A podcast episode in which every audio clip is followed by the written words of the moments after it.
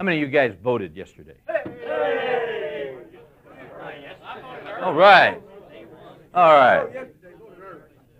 You voted early. All right. How many of you guys voted? Let's say that. All right. How many of you guys voted more than once? All right. All right. All right. That's the other side. Yeah. You said that, Phil. I didn't say that. Well, let's pray as we start tonight. Father, we thank you that we do not live under a dictator. We thank you, Lord, that uh, we live in a very unique um, arrangement. Uh, historically, it's very unique, and it's even unique as we look at the surrounding nations of the world. We, uh, we thank you for uh, freedom. We thank you for uh, the uh, ability to express ourselves that is being hemmed in around us more and more, but it's, it's still there. And uh, Lord, we thank you for the opportunity to make our voices known. We, um, we pray for our president tonight because we are told to pray for those in authority. We pray that you will give him wisdom. We pray, pray Lord, that with this uh, favorable turn of events uh, in terms of uh, being able to get some things through, that, uh, that, Lord, foremost in his mind would be pleasing you that he would consult with you, that, uh, that he would have your glory in mind, that he would have truth and justice, uh, that those principles, which are biblical, which are godly in nature and in origin, uh, would govern his thinking and decision making. Uh, we thank you for favor upon uh, our nation. Uh, Lord, we have slid away dramatically from your word and from your truth. But we thank you that uh, you always have your people. Uh, Elijah thought that he was alone, but he wasn't. You had 7,000 who hadn't bowed the knee to Baal. We, uh, we pray that we would be men that uh, you would count as, as your uh, squad of warriors, men who could be counted upon, uh, men who could be put in the battle. We, more than anything, want your favor in our lives. Uh, we're here tonight to look at your word, to look at your truth. Help us not only to hear the word, but help us to be doers of the word. That's our prayer tonight. In Jesus' name we pray. Amen. Well, last night was an interesting night, wasn't it? I, um, we had some friends call us and they wanted to watch the returns on the Fox network. And they don't get the Fox network, but we do. So they came over and joined us. Um, I, I, I, thought of that this afternoon as, as I was looking at a book because the Fox network, you know, didn't exist not too many years ago. But the guy who was the architect of the Fox network was a guy named uh, a guy by the name of Roger Ailes, A-I-L-E-S.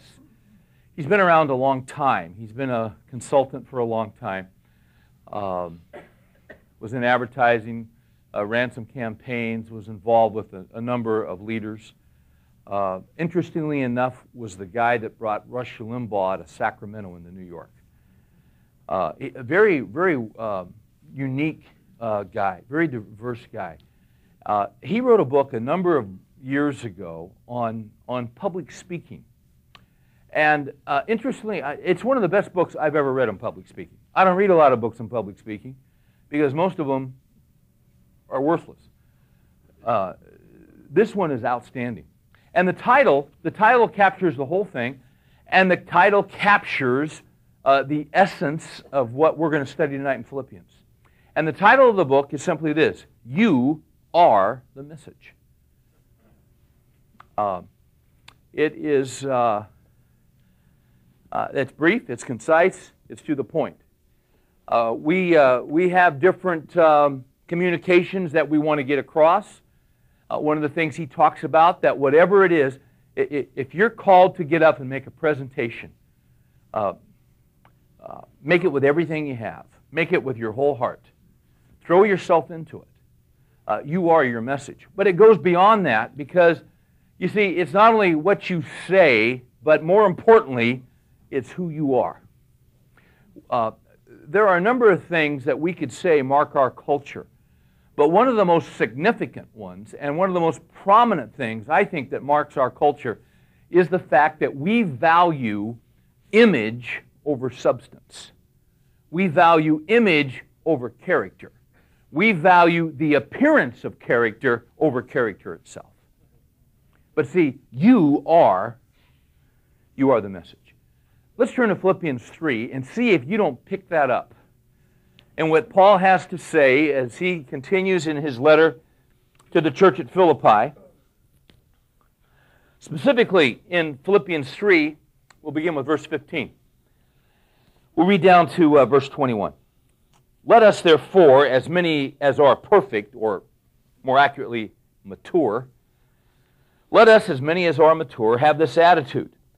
And if in anything you have a different attitude, God will reveal that also to you. However, let us keep living by that same standard to which we have attained.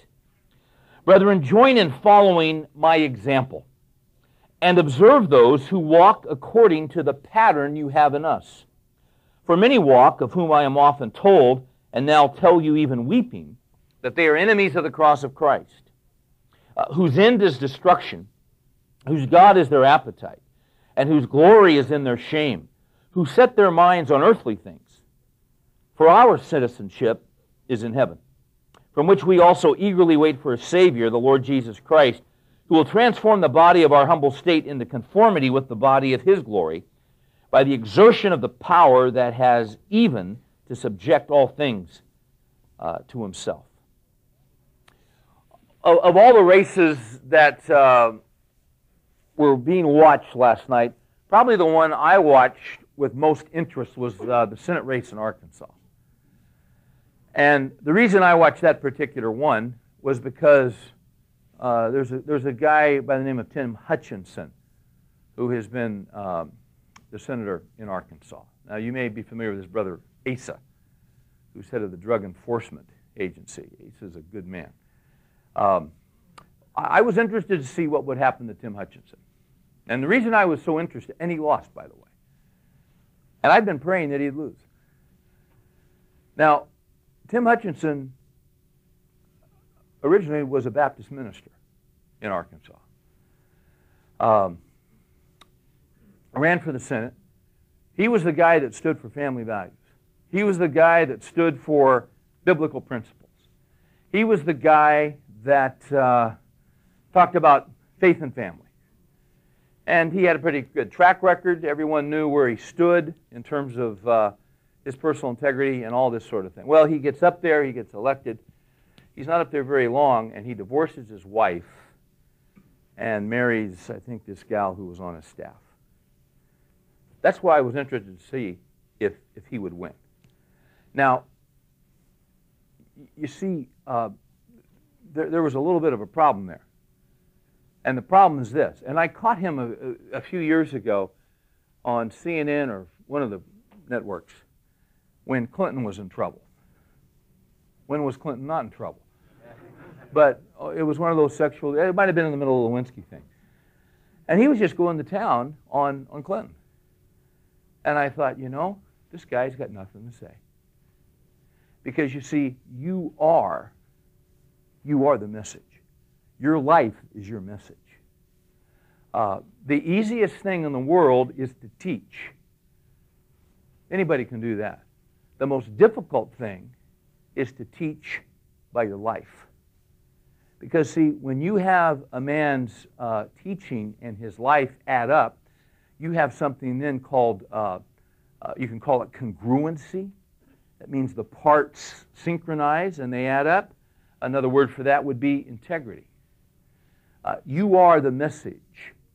Uh, it's important that the message that comes out of your mouth is congruent with the message that comes out of your life. So if you're going to talk about the, the family values thing, then it might be a good idea if you actually lived out family values. It might be a good idea if, uh, if you were committed to your wife. It might be a good idea that, uh, that in public as well as in secret, uh, you lived out your message. These video cameras are everywhere. Have you noticed that? They're everywhere. We all saw the deal with the gal in the parking lot with her daughter, pulling her hair and being pretty harsh with her. Um, before she did that, what did she do?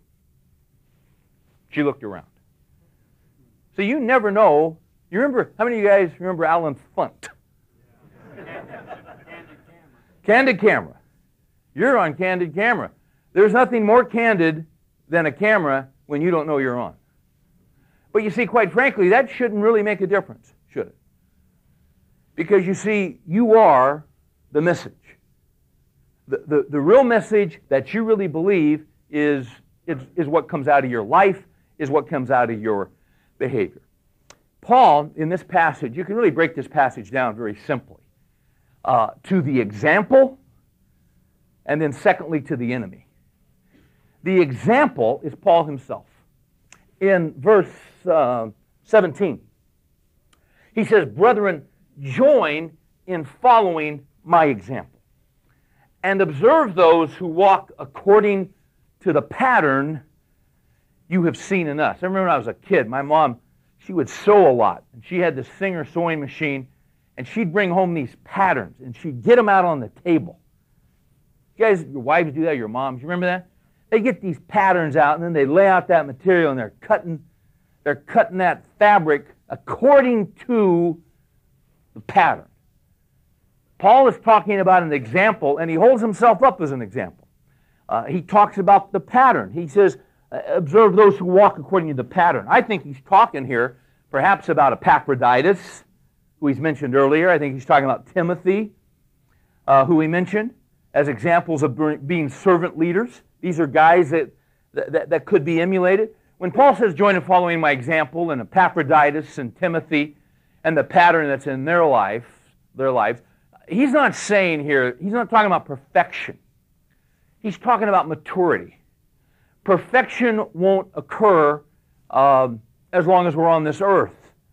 But I think what Paul is talking about is he, he's talking about uh, the, the message of his life. He's talking about the congruency of his life. Uh, he's talking about, he's not saying that he's sinless because he's not. In fact, earlier, he says, Not that I have already attained it. I mean, he admitted that he hadn't. But he's talking about a consistency. He's talking about a general, overall pattern of life that incorporates the message of Christ into one's life. C.H. Spurgeon was really unique. He, uh, I have a hard time ever speaking without quoting from him. Um, we're, Mary and I are finishing this book we're working on right now. And I was, I was checking today, every cha- in every chapter I have a quote from Spurgeon. The guy was remarkable. He, um, he started a college. You know, when he was 21, he was the most famous preacher on the face of the earth. This was back in the 18 what 50s, 60s, something like that.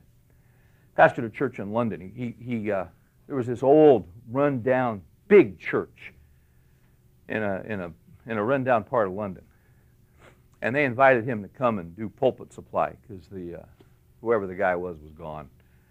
And uh, man, did he ever did he, did he ever shake and bake?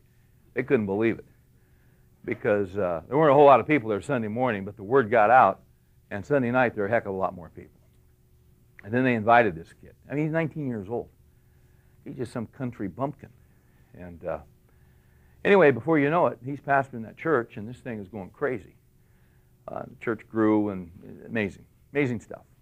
Um, I think a case could be made that Spurgeon the greatest preacher in the history of history of, uh, of the church since the apostles. Uh, he started a college uh, for young men who wanted to become ministers. And interestingly enough, uh, most of them were his age. But uh, he had quite a heritage. He, uh, his, his father was a godly man, his grandfather was a godly pastor. He spent a lot of time in his grandfather's, at his grandfather's home and uh, a lot of time. And his grandfather had this remarkable library. Uh, and, and Spurgeon, as a little boy, would just spend hours and hours and hours in that library reading, um, reading the great books of the Christian faith. Uh, he knew the scriptures. He had a great mind. It was said that if you would cut Spurgeon, he would bleed Bible. guy was amazing. Um, he, uh, he, he has this book called Lectures to My Students. This, this is my second copy. The first one I wore out and fell apart because I try to read through it at least once a year. Now, some of this stuff doesn't have a lot of, he has a chapter in here on open air preaching, how to do that outside. Well, most of us don't do a lot of that. But his very first chapter is called The Minister's Self Watch. And it's written for guys that are going in the ministry. I want to read you a section of it because, you know, in a real sense, we're all in ministry. You know that. Um, and, and he has some, some, you know what he's saying in here? He's saying, You are the message.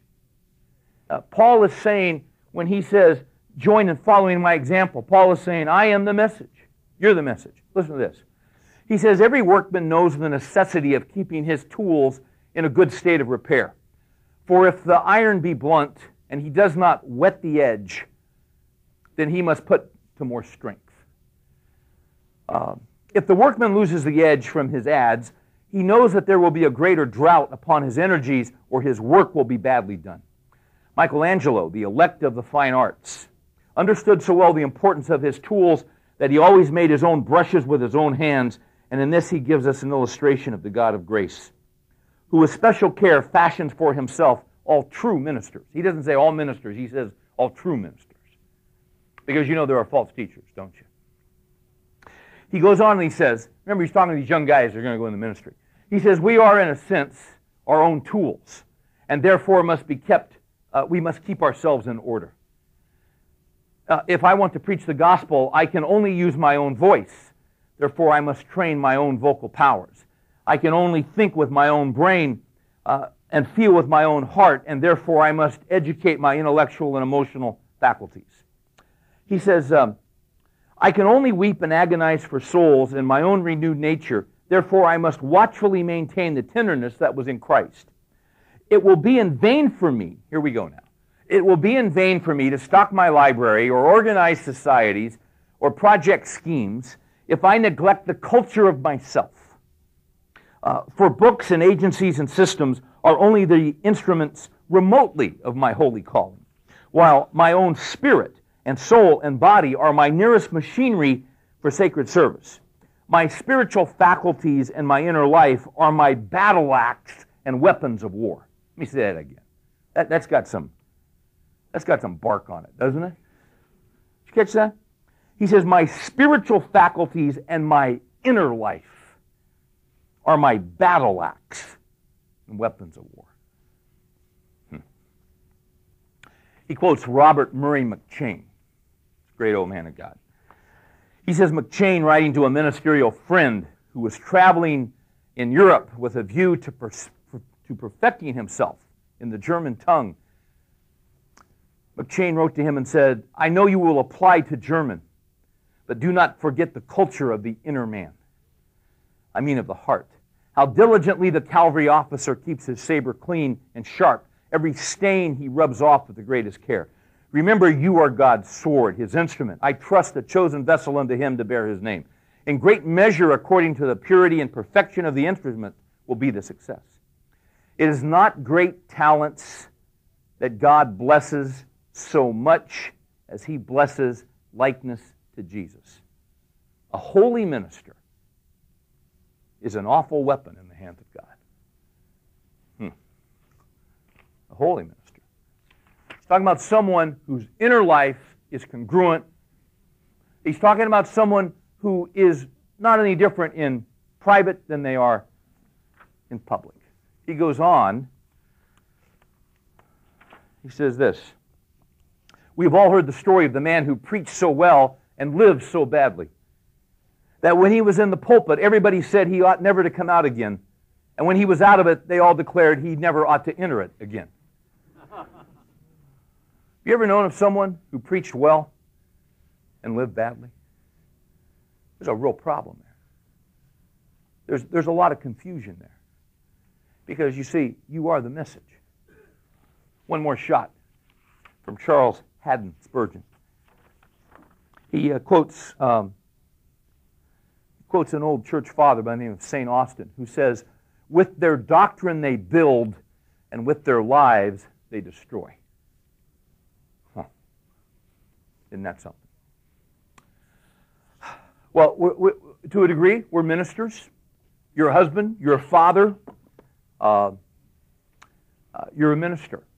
Uh, you, you are called to shepherd the flock of your family.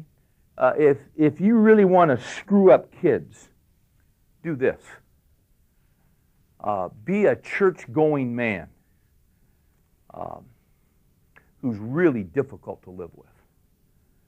Be a, be a father who, uh, who's strong on the Word of God, but, uh, but harsh and hard and, uh, um, and not open.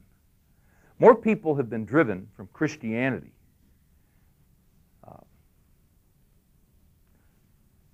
by poor role models, I think, than just about by anything else. Um, you are the message. I'm the message, you're the message. Paul talks about the importance of the example. Um, because whether we are aware of it or not, uh, we, we are modeling and, and we are preaching by our lives. Uh, what does he mean when he says, follow my example? You know, I think, I think there's something here we have to understand. Paul is obviously not saying, don't try to be like me. Uh, I, I, think sometimes, uh, you know, in our, in our youth, we see certain people and we try to emulate them. Uh, you don't need to do that. You need to be yourself. God has created you to be you. You know that?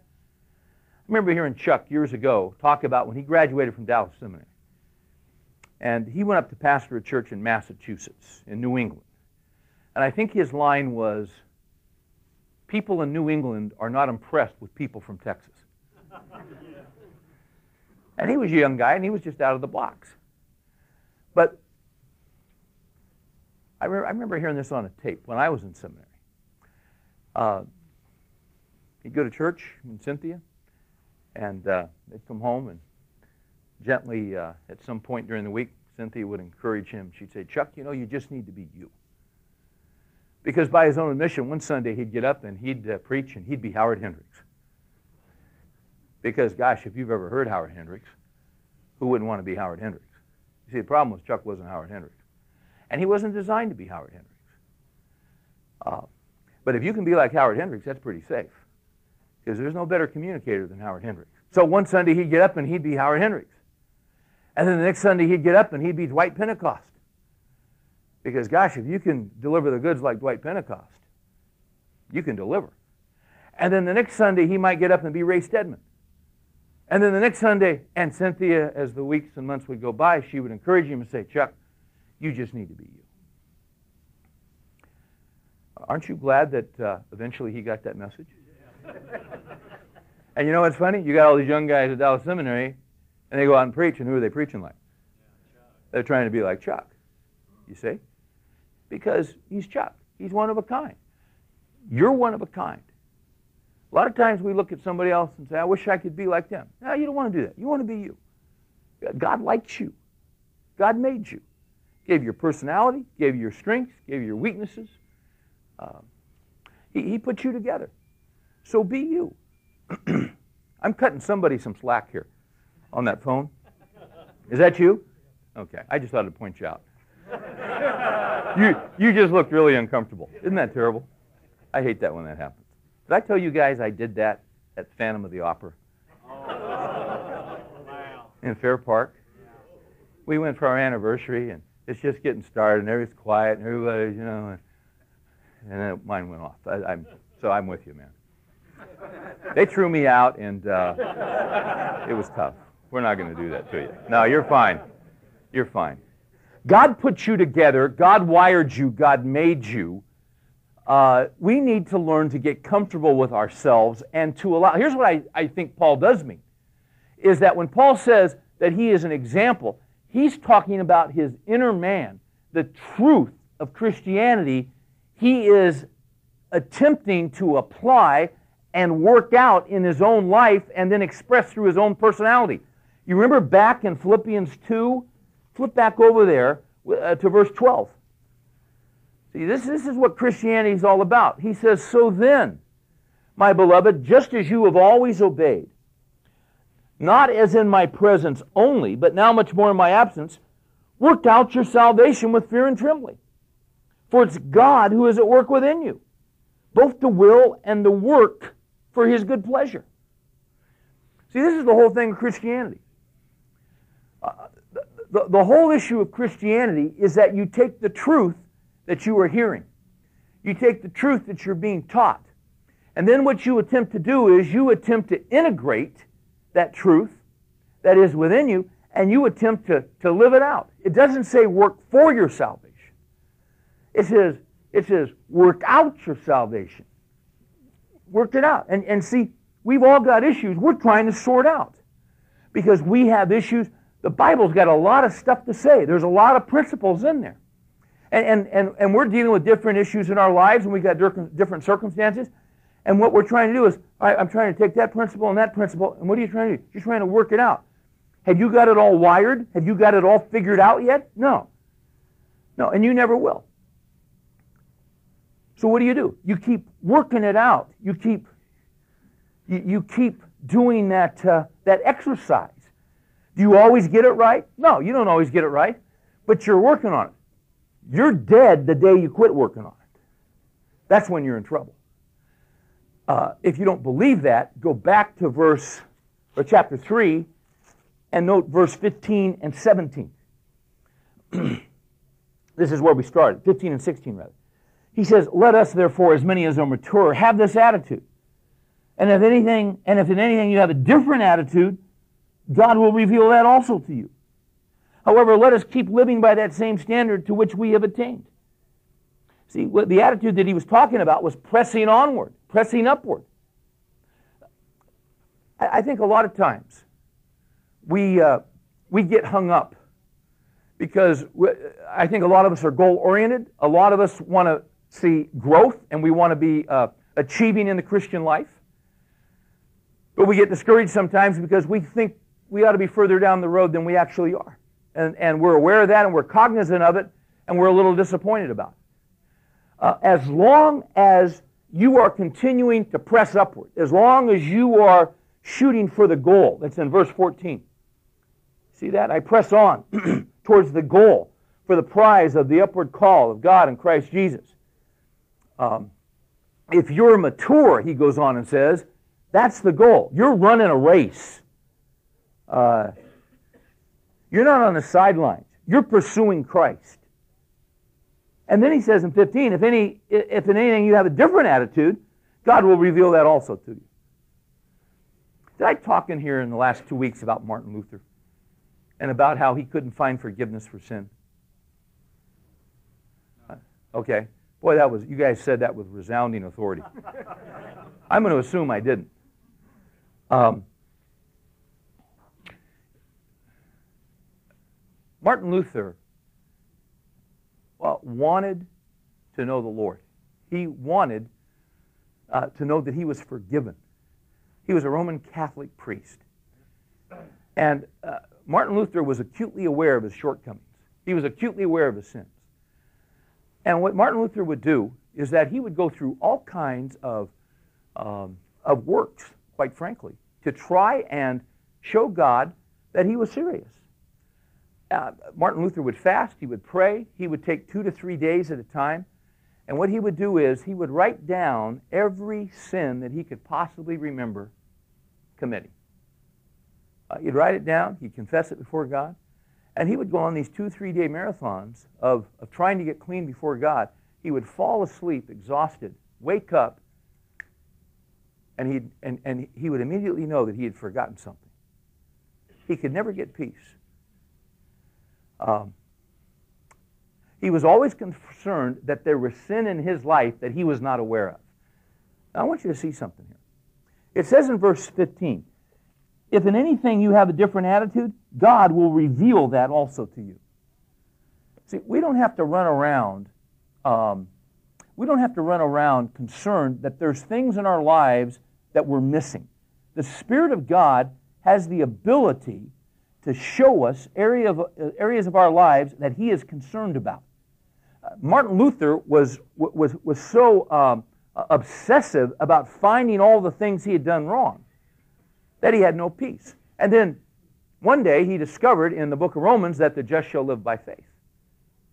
Later he discovered 1 John 1 9, uh, which says, If we confess our sin, he's faithful and just to forgive us our sins and to cleanse us from all unrighteousness.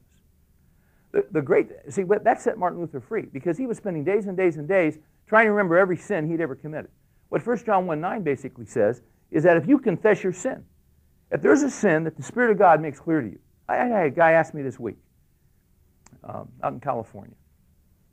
He was concerned that, that he wasn't dealing with, with, with sin in his life.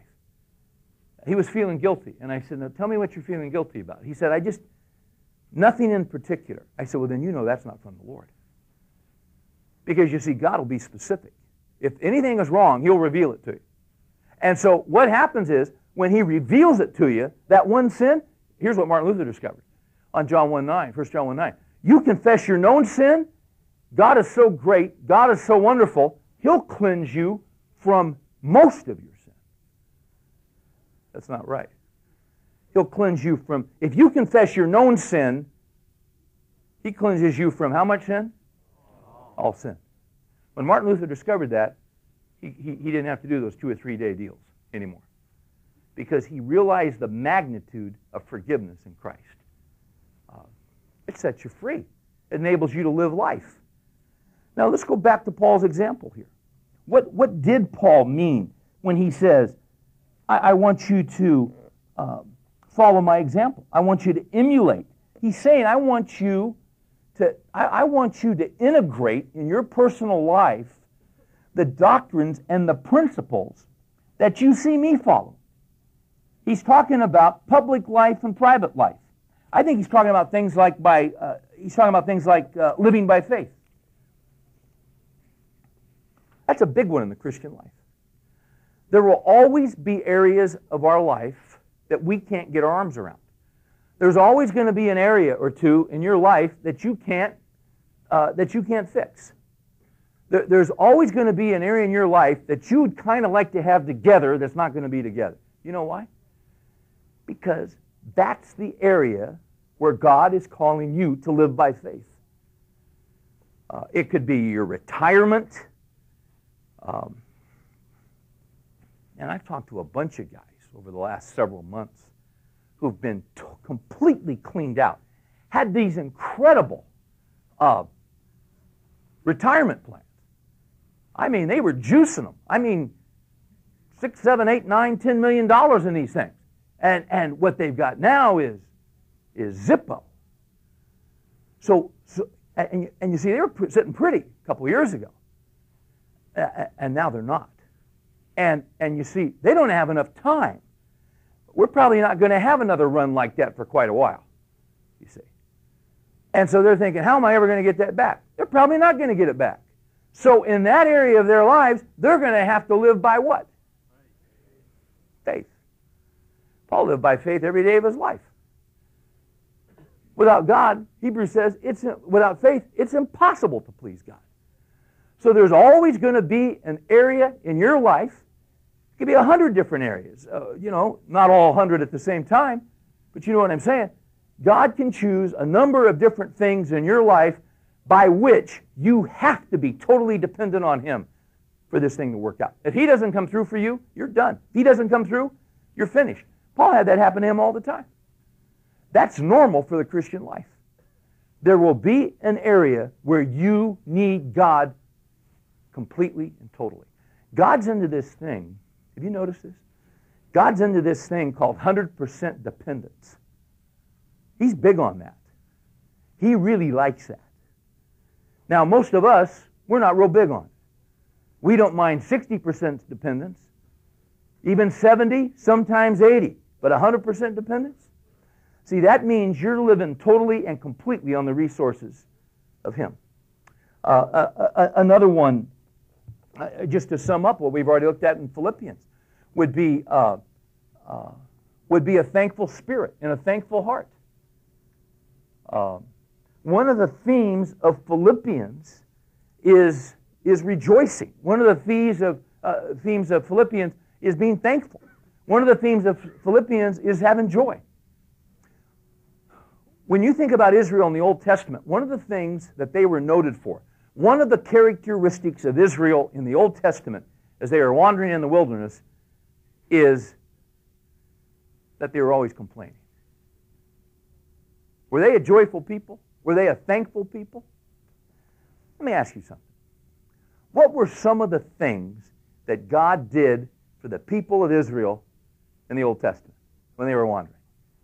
Give me a few. He fed them. How did he feed them? With the manna. That's an amazing thing. Because he every day would give them manna. Give it to him in the morning, and he said, You don't take more than you need. If you take more than you need, it'll spoil. Uh, so don't take more than you need. Yeah, but how do I know there's going to be what I need that night? Well, they were totally dependent on God to give them what they needed at night. And, and he'd give it to them. Once again, you're not to take more because if you think that you say, well, why, what about, what am I going to do in the morning? Well, it's not morning yet, is it? Jesus said, take no thought for what? For tomorrow, each day has enough trouble of his own.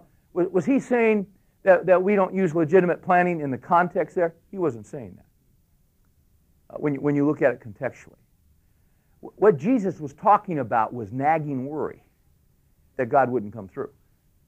So in the morning, they had to get manna. And then, but see, the day before the Sabbath, they were to take enough for two days because they weren't to collect on the Sabbath. So they t- you can never take more than one meal. But on the Sabbath, before the Sabbath, you take enough to get you through for two days. That wouldn't spoil. Why not? Because it was supernatural. You see? So God took care of them. And what did they do? They complained. They complained. What else did God do for them? Somebody else. What else did God do? What? He guided them. And that ties into what you were saying. He guided them how? By a cloud by what? Day, fire by night. So there was this cloud by day. Why the heck was there a cloud by day? Well, if you've ever been out there in that Judean desert in July, you're looking for a cloud by day. Because uh, it'll be 110, 112 easy on a nice day. So God had this cloud to shield them from the sun. But at night it would turn into a pillar by fire. Uh, when the cloud moved, they moved. When the cloud stayed still, they stayed still. That's not a bad way to live your life. Say, Lord, I need your direction here. When that cloud moves, you move. When it stands still, you wait on God. And how often does the scripture talking about waiting? But the whole time, once again, see, they've got the leadership of God on a moment by moment basis. Do you ever get up in the morning and say, Lord, lead me? Sure you do. Now you look at, and then you look at the cloud. You don't have a cloud. What do you what do you got? What, what, what have you got in your life? You got the Word of God. And and you've got the Holy Spirit who teaches us through the Word. And you've got hopefully a, a friend or two that knows the Lord and is mature in Christ. And in abundance of counselors, there's wisdom. So see, you're trying to get a decision. Do I go on this deal? Do I take that job? Do I do this? Do I take early retirement? They're offering, you know, I mean, what, what, what do you do? How do you, well, there's no cloud to look at. You look at the Word of God. You have an open heart. You get counsel from some other men that know the Lord. You work it out. You're working out your salvation with fear and trembling, for it's God who's worked within you. You're taking the principles and working them out. Yeah, but what if I make the wrong decision? Well, if you got an open heart, you can't make the wrong decision. Not really. Now, that may throw some of you guys.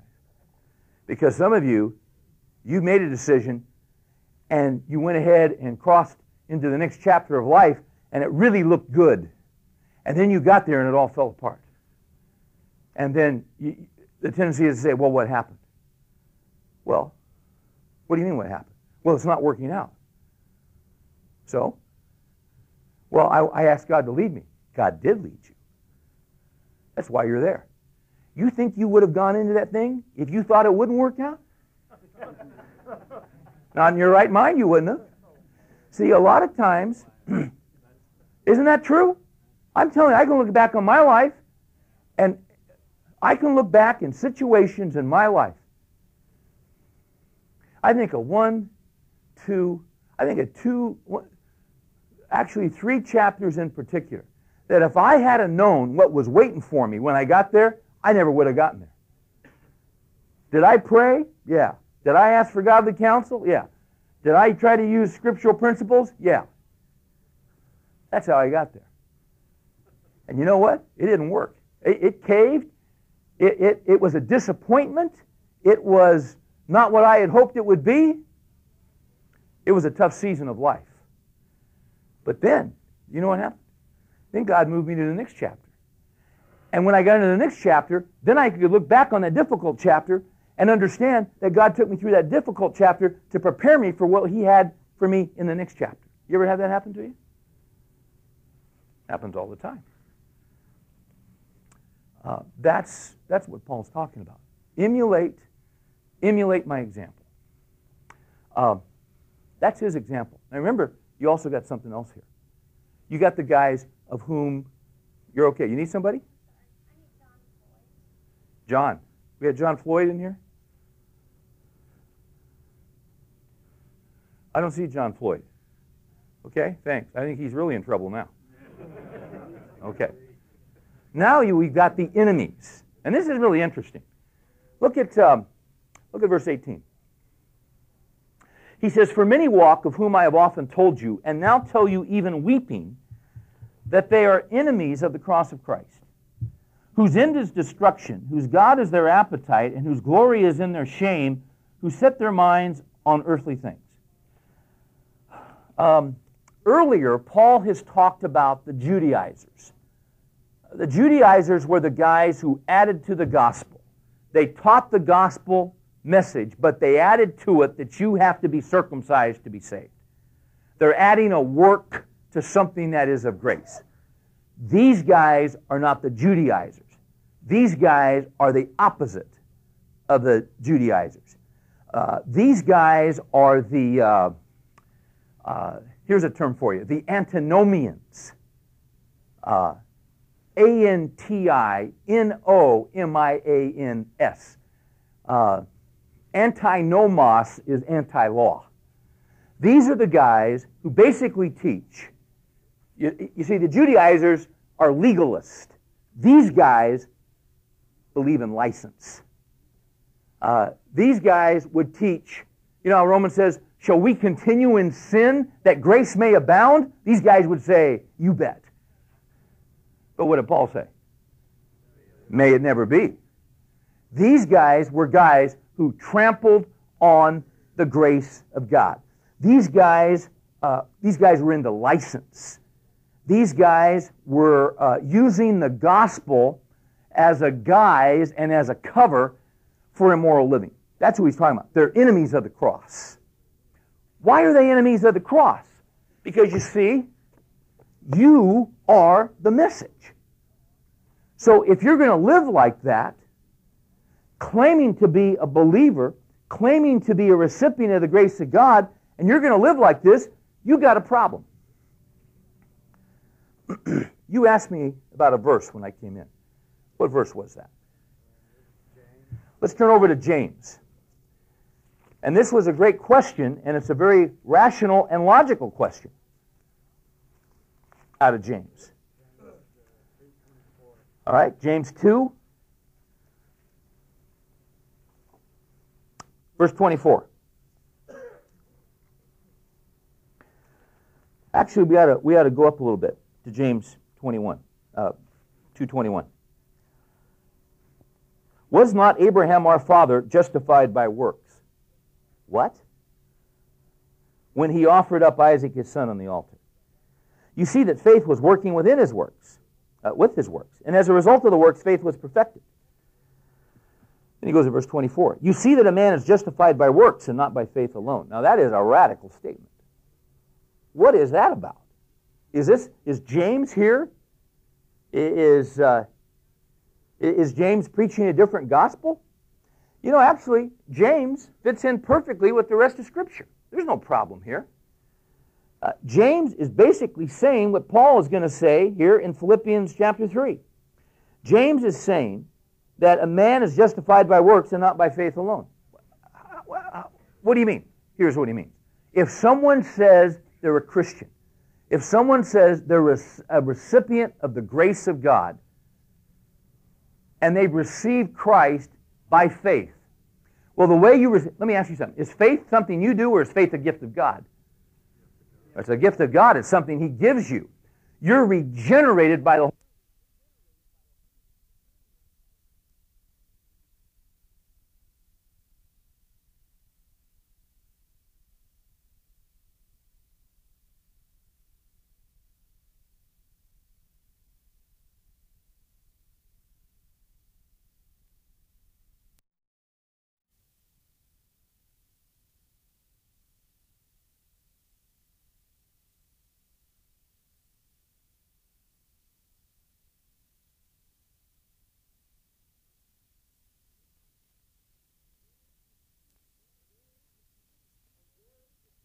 and there to be no evidence of change in his behavior in any way, shape, or form. In other words, some guy who lives like hell comes to Christ and continues to live like hell with no perce- perceivable difference in any way, shape, or form. There's something wrong. I've had people tell me, oh no, you, you don't understand the grace of God. See, Christ can come into your life in His grace. If you say there has to be fruit, that's a work. Fruit is not a work. Fruit is something that the Spirit of God produces. When the Spirit of God is in your life, there's going to be fruit. You ought to be a different guy after you come to Christ than before. If not, you ought to check out if you really came to know Christ. When he says we're justified by our works, the works, hey, if, an, if some guy tells you that's an apple tree in the middle of January, and there are no apples on it, and there are no leaves on it. You'd be nuts to believe that was an apple tree. So give it a year. Just give it a year. If you don't see evidence in a year that's an apple tree, it's probably not an apple tree. Am I making sense to you guys? There's going to be some fruit. These guys are uh, licentiousness. They, they, uh, they're trampling on the grace of God and using the message of the gospel is an excuse for sin. He characterizes them. Uh, he characterizes them in four ways. And, and you know what's interesting? Both of these camps, the Judaizers are at one extreme. The um,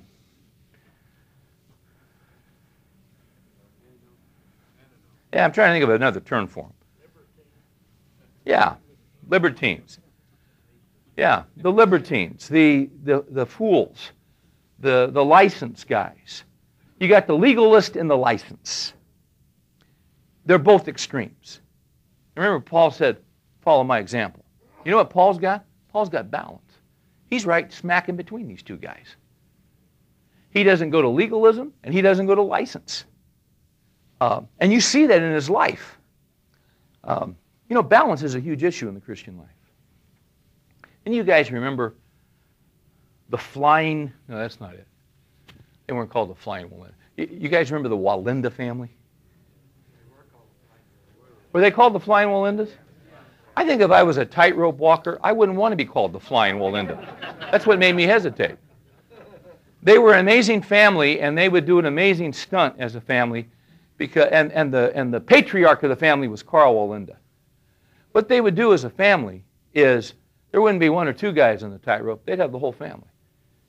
And they'd be on this tightrope, and they'd have two or three guys. And then, they, you know, you know how they walk with those poles? But then they'd put these, um, they'd put these, uh, these platforms on their shoulders and rest them. So you'd have a guy here on the tightrope, and then maybe another guy 15 feet, and another guy 15 feet. And they, were, they had these harnesses. And then what would happen, other members of the family would get up on top so these guys are on the on the wire, at the harness, and you know it's it's this thin deal. Then they'd get on that, and then they'd get up on top. Then they'd go third level. They did that for years, and years, and years. How do you do that? It's called balance. You don't have balance, and you're in trouble. And the night they lost the balance, a couple of them were killed, one or two of them was paralyzed. Balance is critical. These guys are out of balance. Note, note the description that's given of these guys in, uh, in Philippians. Four, four descriptions. He says their destiny is destruction. Um, another word for destruction here is waste. Waste. There's a valley outside of Jerusalem called Gehenna. It was the garbage dump. It's another word for hell. Hell is full wasted lives absolutely wasted. Um, Jesus said, Broad is the road that leads to what? Destruction. Everybody's going somewhere. Everybody's heading down uh, a trail. But narrow is the gate that leads to life, and few are those who find it. Uh, it it's, it's tragic how many lives are wasted lives. Uh, these guys, their lives are going to be wasted. Here's the second trait it says, whose God is their appetite. Uh, what, what he means here is these guys are controlled by their sensual appetites, they are dominated by sensuality. Um, they're looking for pleasure. They're looking anything. They're looking for any kind of pleasure that comes through the five senses. It, it's their God. It's their idol. It's what they pursue. Here's the third thing: they glory in their shame. I was going in the Kroger the other day, and uh, and Mary gave me a list. I hate those lists, but I had a list. So I had gone in and I thought I better get a cart because the list was a little longer than I thought. So I go back out to get a cart. As I'm getting this cart and I pull out of the rack and I turn around, I almost hit these two women walking in with the cart. I mean, I, mean I'm, I didn't hit him, but I, you know, we almost had a little collision. And then I looked at them and I noticed they were holding hands. And then I looked at them again because I didn't know if they were friends or whatever, but they were more than friends. And you know what? They were real proud of it. I started watching them, and just the way there was a there was a look in their eye, there was a uh, defiance, there was. Uh, there was something about them. They knew exactly what they were doing. Now, you know what was really sad? You had a lot of young mothers in that store with little kids. And here come these two gals, defiant. And I'll tell you something, there was no shame. None whatsoever. I came this close to saying to them, I, I mean, I came this close. I almost said, Shame on you. But I didn't. I mean, I thought about it down three aisles. I almost went back. And I was when you know I was doing? I was working out my salvation with fear and trembling. Why I didn't. I mean, I really was. I was sorting through every biblical principle I could think of. And, and I came out on the side to not say anything to him. But I'm still not sure that was the right thing. Anyway. Why? Because there was no shame. They were proud of what they were doing. Isn't that our culture? You see? Isn't that Romans 1? That, that, that people glory in things they ought to be ashamed of, and not only that, but they encourage others to do the same. Uh, uh, the, the fourth trait is they have their mind on earthly things, they, they love the world tell you something interesting. Um, a couple weeks ago, I was looking up something on the internet, and I was doing a search, and uh, and a particular guy's name came up. Who uh, it was? It, I was working on something for Bible study. Guy's name came up, and uh, and I know this guy, and he's a graduate of Dallas Seminary. He was a whole lot of years ahead of me, but uh, and there was this. Uh, you know, I was on Google and I hit it, and it went to this guy, and it showed him interviewing another guy who was also a graduate of Dallas Seminary. Another guy who was also ahead of me. And it was interesting because it had a picture of these two guys, and uh, one was interviewing the other, and they were talking about a particular branch of theology. And you know, it really struck me as interesting Because both of those guys, both of those guys, uh, I think it's safe to say that for uh, 25 years, both of them have been men of license. There's a tri- I saw both of them together and I thought, that's really interesting. Because the one guy on the left, who's a graduate of Dallas Seminary, is on his fourth wife. Number four. When I first met him, he was on number two. Nice wife, four kids. But he had this college ministry, and a gal that dated my brother, Jeff, some of you guys know Jeff, a gal that dated Jeff, he wound up getting involved with this gal. And he was like 50 something, and she was, what, 24? So he dumped his second wife and four kids for this young gal. We were all shocked. We were all stunned. And it came to my attention about, I don't know, a month ago, that this young gal who we married 25 years ago, see, she's now in her, she's now 50. So what did he do about a year ago? Tell me what he did. He dumped her. Yeah. He's on number four. And the guy he's interviewing, he's a womanizer too. He's got a trail. I, knew, I, I remember I remember having lunch with this guy and spending four hours with this guy. And he was the hottest thing in a particular region of the country because he has this church that was blowing and going. And uh, I'll, I'll never forget, he told me about this book. He said it's the most influential book I've ever read in my life. And I, and I said, Well, tell me the name of it. I wrote it down, and the book was called Looking Out for Number One. And this guy was dead serious. I went and got the book, and I thought, Well, it's got to be different from the title. And it wasn't. And I read the book. And after spending four hours with this guy, and here's what he talked about he talked about how big his church was, he talked about money, and he talked about uh, basically how he could get ahead. That's all the guy talked about. Then I went and got the book, and I went home after I read the book, and I told Mary, I said, You know, Mary, this guy is going down. This guy's not going to make it. And it's not that I'm a prophet, it's just anybody could have seen that. And, and he did. And once again, there's a trail. Oh, by the way, that church that he had, he was involved with a gal. And then his associate pastor was involved with a gal. And then the college guy was involved with a gal. And then another guy was involved with. A, Why? Because it's a sham. Because why? Oh, not the same gal. No. No. No, that's what the Kennedys did. Read Joe Kennedy's biography. I'm not kidding you. Go read it. That's what they did. You guys see, you see what I'm talking about here? There was licentiousness. Um, their mind. See, and it all had to do with the mind. The mind was on earthly things. The mind was on the world. Uh, let's wrap this up. Go back to Philippians and notice what Paul talks about here. Do you remember do you remember that he's writing to the people in Philippi and the unique thing about Philippi was that Philippi was a particular kind of town. It was a colony. It was a colony of Rome that was set up to be an outpost of Rome.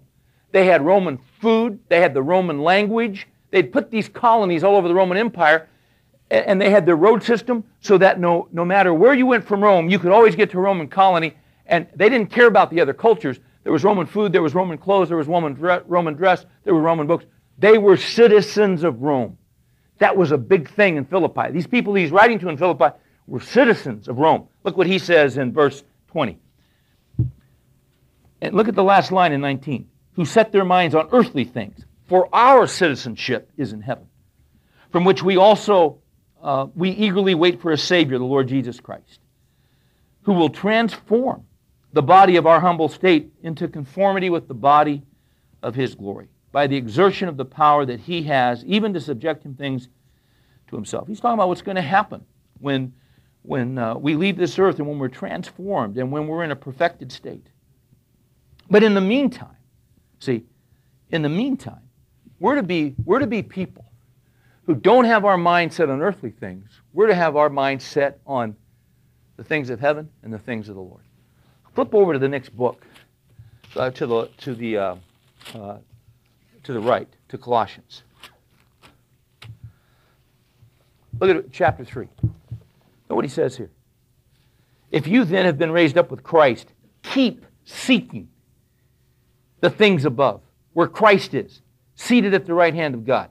Set your mind on the things above, not on the things that are on the earth. Because that's where we're going. See, their end is destruction. Our end is eternal life. We're going somewhere. So, as we're going somewhere, keep seeking. You don't seek it once, you continue. You keep seeking. Keeping your mind on the things of God. And when we do that, guys, when we continue to seek the things of God, we continue to seek the Word of God, we continue to work out our salvation with fear and trembling on different issues. Do I say something to those two women or do I not? Well, what are you dealing with today? Well, you know, you're, you're seeking the Lord. You know what that does? As you're working that out, have you got it all together? No. But you know what that does? You are the message. You're the message. And there has to be congruency between what we say with our lives and what we say with our lips. It's got to match. That only makes sense. Does that make sense to you guys? So that's the drill. So what's our deal this week? Then what's our what's our homework for this week? I had to give homework in this class. Do they do homework? I'm not into homework. I hate homework. But I will give you some homework. You know what the homework is? This week, tomorrow. All right, tomorrow. In your mind, tomorrow, the thought is I want my behavior. I want my behavior to match my beliefs. I want my inner life. I want my mind. And see, when we start to put it on the things that are below, don't you do that. Don't you do it. Put it on the Word of God. Put it on Christ. You having a tough time? Call a buddy up and say, you know, I'm struggling with this. Maybe you've heard me say this. There are two things you can't do by yourself. You can't get married by yourself. At least not yet. I've used that line for years. I'll tell you something funny. I was in California this weekend. I was in Santa Cruz, California this weekend. Santa Cruz is sort of Berkeley Junior. It's right on the coast in Northern California. University of California, Santa Cruz. I mean, I mean, it's as radical as Berkeley. In fact, I'm speaking out there, but I'm finishing this book, so I'm down at Kinko's. I had about two hours. and I'm down there working on something, printing it out.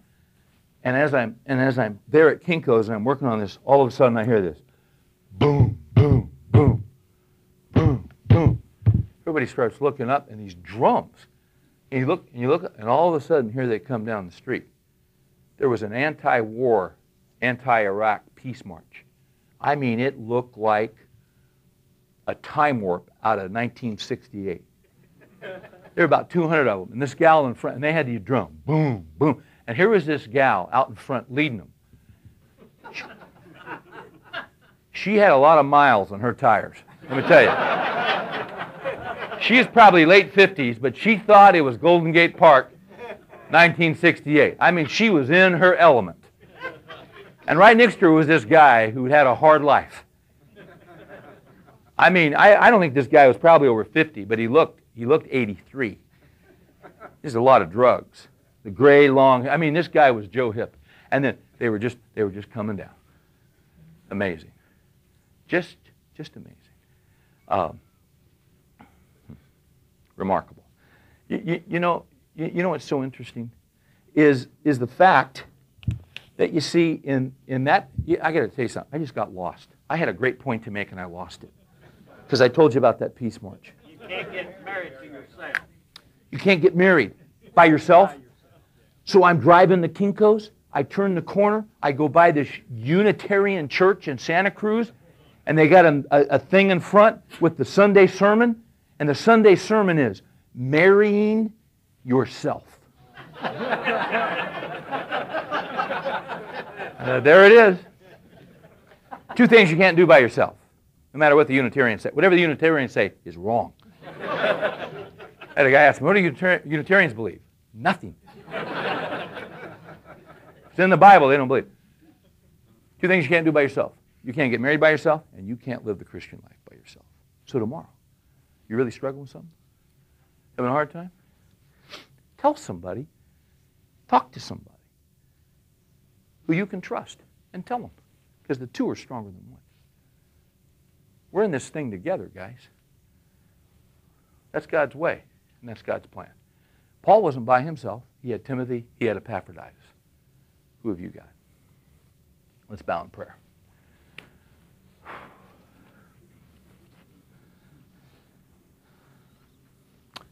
Our Father, we thank, you, we thank you that you sent Jesus and that Jesus was the message. We are so grateful that he was the living Word of God. We are thankful that he has uh, regenerated us by his Spirit and has given us eternal life. Father, we desire, we desire that our lives too would be the message. Uh, we're not perfect. We fall short. But Lord, we want to keep seeking. We want to keep pursuing.